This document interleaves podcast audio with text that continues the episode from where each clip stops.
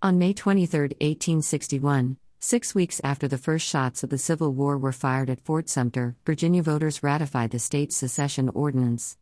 Virginia no longer considered itself part of the United States of America. That very night, three men, Frank Baker, Shepard Mallory, and James Townsend, who had been put to work building fortifications in Sewell's Point as slaves of Colonel Charles K. Mallory, escaped and made their way to Fort Monroe, which was still flying the U.S. flag in Hampton, Virginia. It was a big risk. They couldn't be certain what would happen when, and if, they reached their destination. At the time, the Fugitive Slave Act of 1850 was still in force. It stated in part that any slaves who escaped across state lines into free states were still legally considered the property of their slaveholders and must be returned. Escaped slaves had shown up at Fort Monroe before and been denied asylum.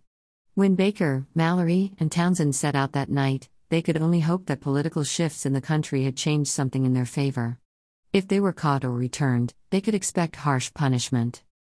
The next day, Major John Cary of the 115th Virginia Militia arrived at the fort under a white flag. Speaking on behalf of Colonel Mallory, Cary asked that the slaves be returned under the provisions of the Fugitive Slave Act. The man in charge of Fort Monroe, who was ultimately responsible for responding to Cary, was Major General Benjamin F. Butler. A Massachusetts lawyer and politician with little military experience, Butler had assumed command of the fort only a day before Baker, Mallory, and Townsend arrived. At the time, Butler was no abolitionist, he had, in fact, supported Jefferson Davis as the Democratic Party presidential candidate in 1860, but he understood that most of the men under his command opposed slavery. Returning the escapees to bondage would certainly sow discontent and discourage loyalty among his men. He faced a dilemma abide by his constitutional duty and abandon the principles of his men, or grant asylum and give his enemies legal ground to retaliate. Luckily, Butler's legal experience led him to a third possibility. When Cary asked what Butler intended to do with the escaped slaves, Butler, as recorded three decades later in his autobiography, replied, I intend to hold them. Do you mean, then, to set aside your constitutional obligation to return them? Cary asked. Butler pointed out that the Fugitive Slave Act applied only between states in the Union. I mean to take Virginia at her word, as declared in the Ordinance of Secession passed yesterday, he said. I am under no constitutional obligation to a foreign country, which Virginia now claims to be. Furthermore, Butler added that he would keep the men as contraband of war, since they are engaged in the construction of your battery and are claimed as your property. The question is simply whether they shall be used for or against the government of the United States. But he did ostensibly offer a loophole, though I greatly need the labor which has providentially come to my hands. If Colonel Mallory will come into the fort and take the oath of allegiance to the United States, he shall have his Negroes, and I will endeavor to hire them from him. He knew Mallory would never switch sides, and so Cary rode back to camp empty handed. Legally speaking, Butler's maneuver didn't free these three men but made them property of the federal government. That word contraband was, until this time, primarily used in maritime law to describe smuggled goods. Butler's argument treated these three confiscated men as enemy property that was being used for hostile purposes, on the same level as cannons or muskets seized from an enemy combatant. A military company was under no legal or ethical obligation to return war making apparatus to the enemy. Free enterprise, there was a lot of work to be done in contraband camps, but there was also payment for that work and the freedom to choose it. Library of Congress. Here at the beginning of the war, many in the North were more concerned with holding the Union together than with abolishing slavery. For abolitionists, though, the end of slavery was front and center. But on that morning, Butler provided a solid rationale that brought the two outlooks together while sidestepping long standing debates about the morality of slavery. The action quickly became known as Butler's contraband decision. Ironically, it's unlikely that Butler actually used the word contraband when speaking to Cary on that May morning. But that word appeared when the story was reported in the New York Tribune, was reprinted elsewhere, and ultimately caught the public's attention. The word found a new life in the North, and contraband quickly became a widespread slang term for an escaped slave. And the word was everywhere, in news reports, political cartoons, and popular culture. The Philadelphia composer Septimus Winner composed a piano solo called Contraband and dedicated it to Butler. Louisa May Alcott in 1863 published the short story My Contraband, about a white nurse and a freed slave in the Union Army. Painters like Vincent Colyer, Thomas Waterman Wood, and Winslow Homer crafted artistic depictions of freed slaves and named the works contraband. Why did the word, a meme by today's standards, become so popular? To some in the North, referring to escaped slaves as contrabands was a way of thumbing their collective noses at Southern slaveholding rebels. But it served a more important social role as well. Northerners who were reluctant to call former slaves freemen found a more palatable alternative in contrabands, people who were not quite free, but not enslaved either. Some objected to the term, rightly claiming that calling men and women contrabands was dehumanizing and demeaning. Frederick Douglass, for example, was not a fan. But contraband certainly was a step up from slave.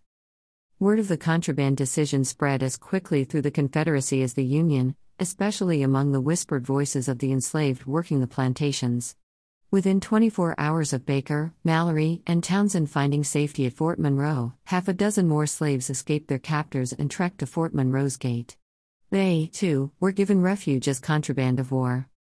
Soon, to those in bondage in the South, the word contraband became synonymous with freedom.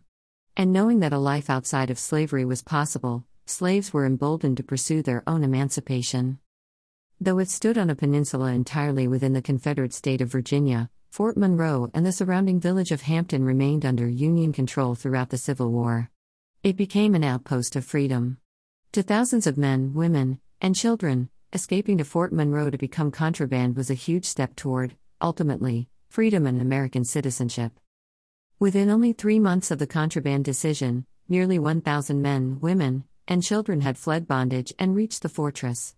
There, they found shelter, food, some education, and, for the first time, wages for their hard work, though often enough they didn't receive them. Captain Charles B. Wilder was Fort Monroe's assistant quartermaster and superintendent of the contrabands, and it is through his records that we know that, by war's end, more than 10,000 self emancipated people had found their first true taste of liberty and begun new lives there. Since then, Fort Monroe has been called Freedom's Fortress and Ellis Island for African Americans, Millions of African Americans today can trace their family's history through this single location.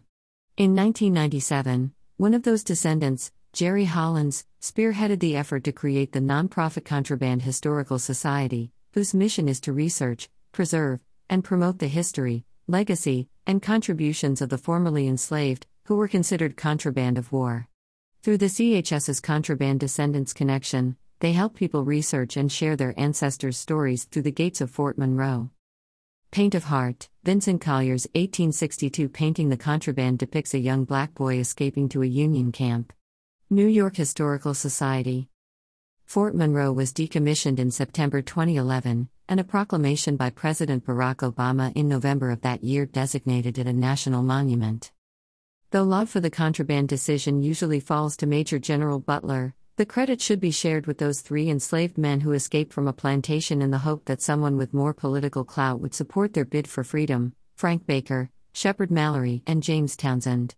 Those three men, says William Wiggins, historian of the CHS and a board member of the Fort Monroe Casemate Museum, they were the spark that ultimately led to the end of enslavement.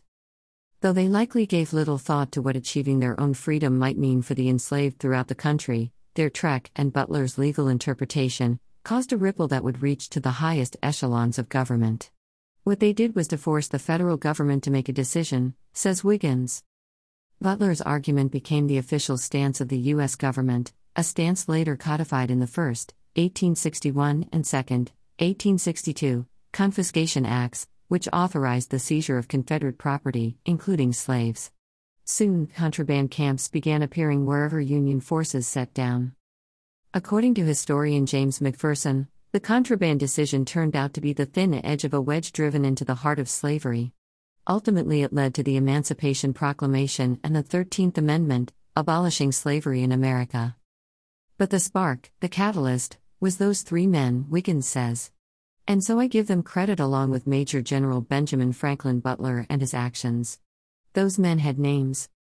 Andy Hollandbeck is the Post's senior managing editor and language columnist. This article appears in the January February 2023 issue of the Saturday Evening Post.